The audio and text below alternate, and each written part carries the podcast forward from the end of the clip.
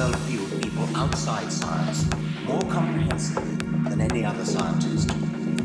He may be only one plausible candidate for the most important or most revolutionary scientist ever, but Darwin has a strong claim.